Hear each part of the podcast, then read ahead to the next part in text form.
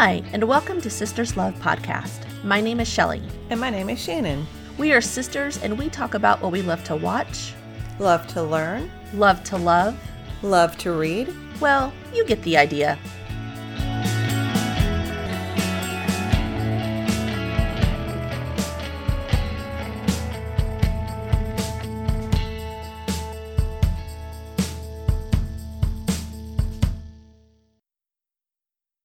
We're going to talk about quarantine survival.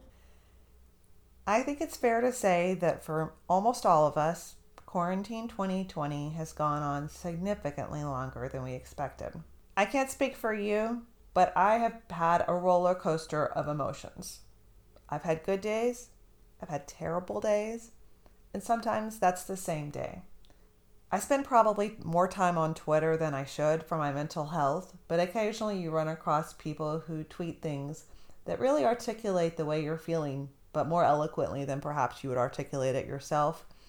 And I saw a tweet that said, Am I going to eat my feelings today or spend them? And I have to admit that I felt very seen. How have you been holding up?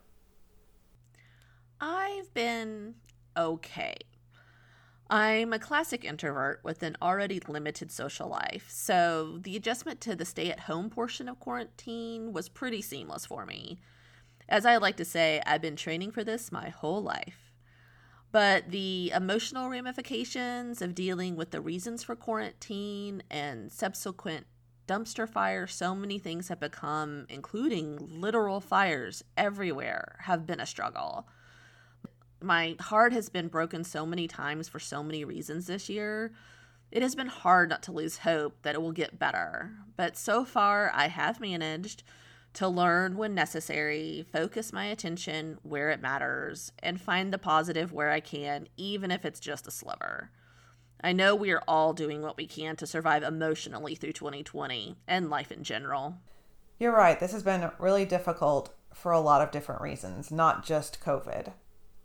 And I think there are good, we all have good days and bad days. For those of you in other states, Texas locked down in mid March.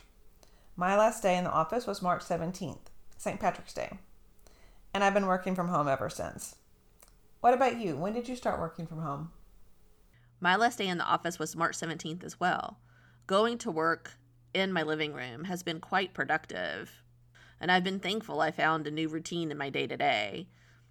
I mentioned before, I try to find the positive in situations when I'm able, and one of the takeaways I have personally from working from home is the balance of my regular life duties, like laundry and cooking, while also working at least my regular hours during the day, though it's usually more. I don't mind it though, since I can throw on a load of laundry whenever I think about it, and I don't have to pre prepare meals for lunch. If I'm hungry, I can just go to the kitchen and fix something. That has been really nice.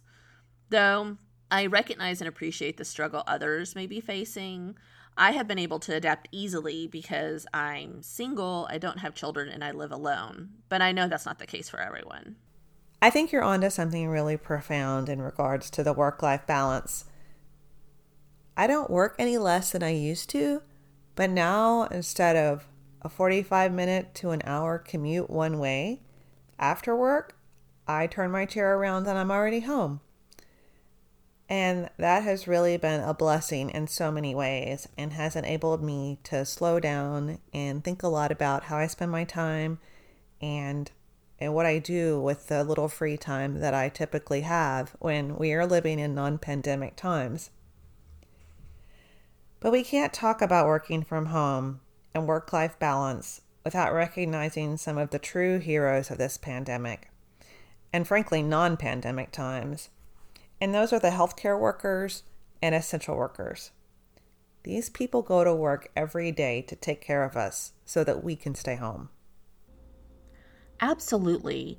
Our doctors, nurses, grocery store workers, trash collectors, delivery drivers, I think we appreciate these people more than we ever have.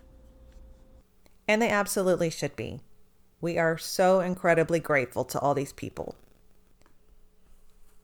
Prior to quarantine 2020, Paul and I ate out a lot.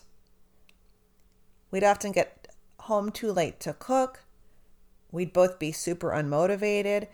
And frankly, you know how much I love a good meal out. We missed eating out a lot, even though we cooked quite a bit at the beginning of quarantine. But about a month in, I was pretty sick of it. And so as soon as places started offering takeout, we jumped all over that. And in some cases in Austin, there are places that offer takeout, even still, that have never offered takeout before. So that was very exciting. I also think that it's super important if you have the ability to do so that you should support the restaurants you love. There's been so much publicity lately about how the restaurant industry is struggling even as they're able to open now, but they're able to open at 50% capacity at best. And a lot of people are staying away even to places that are open. And so I think if we want the places that we care about to be around when the quarantine is over, we ought to put some of our money, if we have it available, into taking out from the places we care about. I agree 100%. I've been trying to keep my money local and with small business as much as I can. About 95% of the time, if I went to dinner, I went with you and Paul. So that's not something I miss a lot. However, you guys were generous enough to include me in some of your takeout dinners. One of our favorite restaurants, Comedor, developed the delivery service Assembly Kitchen to provide takeout meals, and it is amazingly delicious. It is awesome how so many restaurants have been able to pivot to a curbside and takeout model during this unprecedented time.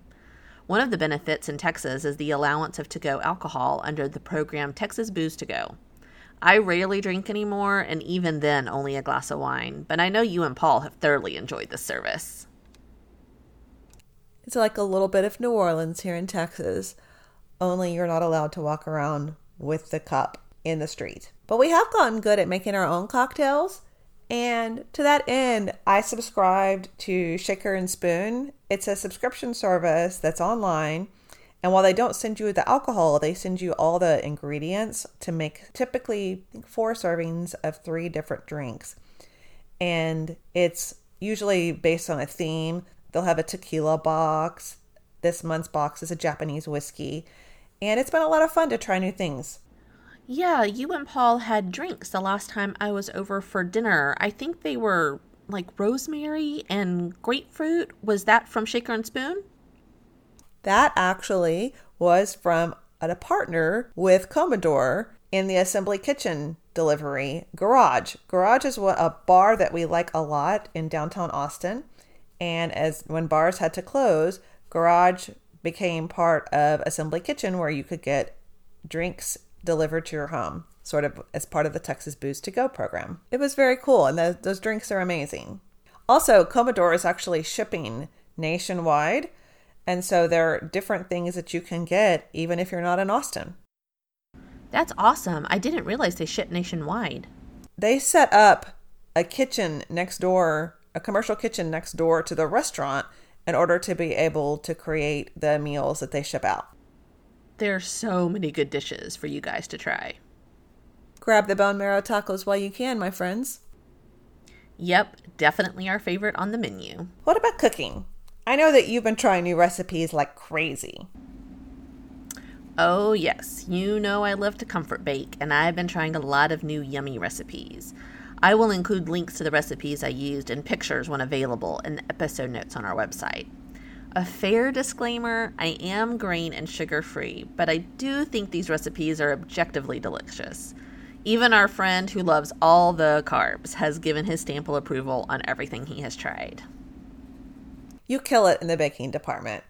You really do. And it's really helped me kick sugar too because for the longest time I always felt like I was missing something. And now, thanks to a lot of the things you've been baking, I don't feel deprived. We like to joke in our house that Shelly creates the Olympics of desserts bronze, silver, and gold. One is a keto version of a Samoa bar, one is the keto version of a Twix bar, and really, the gold medal every time, let's be real, are turtles. I've always loved a turtle, and these are probably the best ones I've ever had, and maybe one of my all time favorite desserts. It's crazy that there's no sugar in them.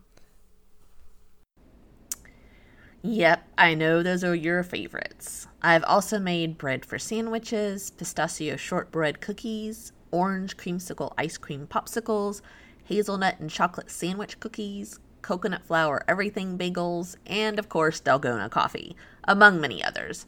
It has been very enjoyable, especially when I am able to share that with you and Paul. It's very enjoyable for us too. Seriously, I can't tell you how fortunate we feel to be the beneficiaries of your culinary experiments. Like all things COVID, though, I've been up and down on the cooking. I was doing so well at the beginning, bought an air fryer, traded that one in, got a fancier air fryer, and then just basically stopped cooking altogether. Rinse, repeat. One constant, though, in my diet cheese. At one point early on in the pandemic, I bought so much cheese that Paul took a picture and sent it to you. That picture will also be on our website for your viewing pleasure. I have purchased copious amounts of cheese as well, but it has been left undocumented. I recommend that so you can avoid blackmail at a future date. Speaking of cheese, one of our favorite local shops Antonelli's Cheese Shop, has moved to contactless pickup and online cheese classes. Good news to those of you outside of Austin, they also ship. They even have a cheese class in a box that you can order, and I highly recommend that you do so. We've done several of these online classes, and they're fantastic. They're so much fun, and the cheese is amazing. Remind me which one you went to with us? Rogue Creamery. They produce cheddar cheeses and blue cheeses, including the 2019 2020 World Champion at the World Cheese Awards, Rogue River Blue.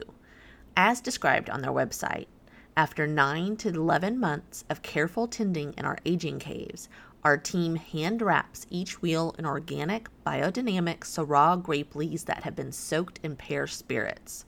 However awesome you think this cheese tastes, you're right. What I want to know is how do I get to be a judge for the World Cheese Awards? Absolutely. Sign me up. Another one of our favorite online classes with Antonelli's was a cheese pairing with ciders from Texas Keeper Cider. I already adored their cider, and I still dream of the pairings. I cannot stress enough how important it is to support your local shops as much as you're able. While I think it's fair to say that most of us have ordered from Amazon during this time, and trust me, I'm fairly sure our driver knows our names, spending your money in your community keeps shops open and keeps our neighbors employed. We have some additional topics that we decided to do in a Q&A format. Shannon, why don't you start us off? Have you been binging any television? You know, I have always been a binge watcher. It is my preferred method of consuming entertainment. So far, I have watched the first season of The Witcher twice, and I cannot wait for season two. I must admit, I never understood the hype with Henry Cavill until I saw The Witcher. Needless to say, I submit my formal apologies to Mr. Cavill because damn. preach, girl, preach. I have also watched all seasons of American Horror Story except Cult and Apocalypse. I felt those two seasons perhaps would hit a little too close to home right now. I've also watched the entirety of The Office, which I had never seen before, along with countless movies. What about you? I started Apocalypse sometime pre COVID, and I have to say your assessment was right on. You do not want to watch that when you're in a negative frame of mind, and certainly not when you're worried about the state of the world. Good to know I made the right call. Yes, definitely save that one for post pandemic times. We watched a little bit more than three seasons of Community and really enjoyed it. It's a very sweet show, but it has biting humor, and it sounds strange to say those things go together, but they really do. Even though the show is seemingly about people who often behave in terrible ways, at the end of the day, it's about friendship, and I found that very affirming in what can be dark times. We also watched season one and two of The Umbrella Academy. I wasn't really interested in it for some reason. I think that I felt a little burned out on comic book adaptations. And for some strange reason, I thought it was a kid's show. It, it's definitely not. And it's fantastic. I think it avoids a lot of the traps that shows and movies about time travel fall into a lot of times, where things start to obviously not make sense. It, it was very clever. The performances are great. We just really loved it. Yeah, that's one that you've been telling me to watch. You will like it a lot, I think. Zoom get togethers. Still good? Totally sick of them? Or somewhere in between? Personally, I'm still a fan. I find the flexibility it gives to stay in touch when you can't physically stay in touch really beneficial. Though my opinion is probably driven significantly by the fact that I haven't done them a lot in comparison with other people, like you and Paul. Overall, I still really like them too. I think one thing I've learned is that I don't know why I wasn't doing those kinds of things with people that lived in other states, for example, all along. It's so nice to see their face. And it isn't as though we'd ever have a hour and a half phone call with someone. That would just be unheard of and completely bizarre. So it's really nice to see people that you don't get to see but maybe once a year to spend some time with them. That part has really been delightful. I agree. It's odd that we didn't think about that before, but I'm so glad we have it now and we figured it out. We also have meetings online for my work. And today, for the first time, I had a traditional conference call and people were talking over each other. It could be hard to hear. And you don't get that when you're in a video meeting with people. You get to see people and interact with people. I'd say it's not the same as the synergy you get in the room being in the same room with someone always, but it's the next best thing. So, yes, generally speaking, I'm a fan. Our next question is What do we miss the most? Wow, that's a tough question. I would say people.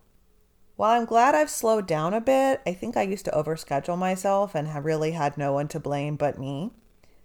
I think Paul would agree even when I see people, we've had people in the backyard, for example, and they sat six feet away. I miss being able to see and be close to the people that I care about. We had to miss our own mother's 80th birthday celebration. And while we had a very fun Zoom, I think it's just not the same. I wanted to put my arms around her and give her a hug. So that I've missed a lot. And I've also missed socializing in the world restaurants, bars, places you could meet friends or just go and have a quiet moment to kind of get away from it all. Now, I'm grateful that we have a backyard because that's generally speaking how I consider getting away from it all. What about you? What do you miss the most? Like I said, I've never been that social, so I don't miss that aspect that much but I do miss the people aspect. Like, it really was a bummer not being able to go down to see mom for her birthday and just see people in general, like you and Paul. Um, it used to be really weird if we didn't see each other at least once a week, and we're not able to do it that often anymore. But I think honestly, what I miss the most is the like ease of running an errand um like you know you forget something at the store and you can just run out and get it. And it used to be something that we didn't even think about. We we did just as a part like of our day in between like the quote important things. But that has become more of a production now. And i think we miss how easy that used to be. I think we definitely took that for granted. I went to Walgreens last night. I had to pick up a few things. And it's almost comical how I put the mask and then I make sure not to touch anything and I open doors with my shirt and the minute I get to my car I use the hand sanitizer and in the scheme of life are those burdens upon me they aren't but it's just I have to make a conscious effort to do things that were just part of the day to day before. Well, on the flip side, what have been some of your favorite things about the pandemic? It hasn't been all bad, right? Definitely not. I mean, honestly, I really do love being at home. Um, I went through a definite puzzle phase early in quarantine, as I think many people did. Um, I've also loved the extra time for cooking and baking, and of course, snuggling my cat Lily. I think pets all over the world will go into shock when people go back to work in offices because my dogs are spoiled rotten and that is just the way that they should be. Definitely the precious babies. I feel like um, every house pet in America felt like they won the lottery when quarantine happened. It's the only um, po- purely positive side there has been. But I love getting to see other people's pets and their kids on video in video meetings. And everyone has developed a kindness I think for the most part that they recognize that people can't always control when their dogs bark at the mailman. I resemble that remark. Or their child pops in the screen, and all of those things are okay, and we can still all be productive workers in spite of the occasional home distraction. I agree 100%. A couple of things for me that I've enjoyed. Well, first, I've really taken my pace down. As I mentioned earlier, I tended to overschedule myself and I had no one to blame but me. And I've realized how I do like some downtime. And I, when things go back to quote unquote normal, I'm going to maintain that downtime no matter what. But also, a couple of fun things that have happened. I realize that not everyone is fortunate enough to have a backyard, but if you do have one, I can't recommend highly enough when the weather gets a little bit warmer again. Getting a kiddie pool. We will continue to use our kiddie pool long after pandemic times because it's a blast and it makes me feel like I'm about 12 years old. We've had cocktails in the kiddie pool. We've had friends come over for social distancing and sit on one end. It's very long and narrow, and it's just been a delight.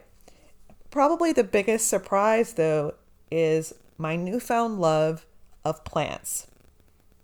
People that know me will find this shocking because prior to the pandemic, it seemed there never was a plant that I couldn't kill. It, it, upset me, but it just seemed like a fact of life. Therefore, it was easier to have our home barren of all greenery. Well, now I've become obsessed with plants, particularly succulents, and Paul has threatened to either he's going to have to move out or we're going to have to buy a bigger house if I keep this obsession up because we really don't have any more room. I think I'm up to about 12 live plants at this point and about six artificial ones. And the only reason for the artificial ones is that they're in places that do not lend themselves to a plant thriving. But it's really been a lot of fun. And I found sort of peace and enjoyment in tending to something that's living. As someone who has never been able to keep anything alive ever, your new status as plant mom has definitely inspired me. I believe that one day I just might have an herb garden that will live.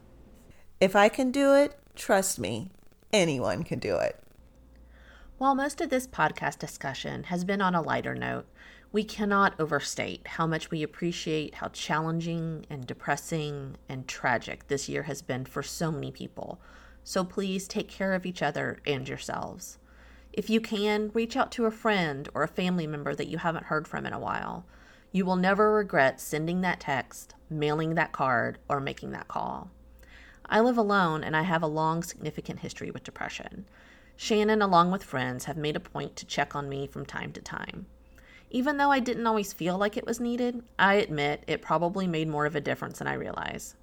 If you or someone you love is thinking about harming themselves, please call the National Suicide Prevention Lifeline at 1 800 273 8255. We will have this number along with additional resources for current issues, how you can help, and links to the shops we discussed in the episode notes on our website sisterslovepodcast.com.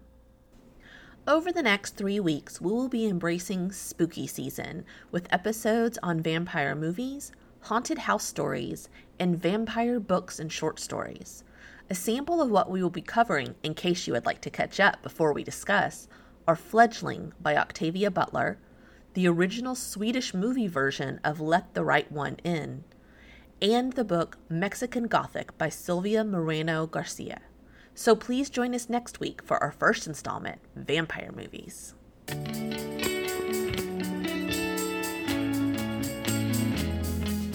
We love suggestions, so don't hesitate to let us know if you have ideas for future episodes. Email us at contact at sisterslovepodcast.com. If you're enjoying our podcast, please do us a huge favor and give us a five star review on iTunes. It really helps people find the show. The Sisters Love podcast is available on iTunes, Spotify, or wherever you listen to podcasts. This episode was written, edited, and produced by Shelley Clark and Shannon Kelly. That's, That's us. Music by Sean Mullins. We can't wait to talk to you next time. Until then, keep finding things you love, especially each other.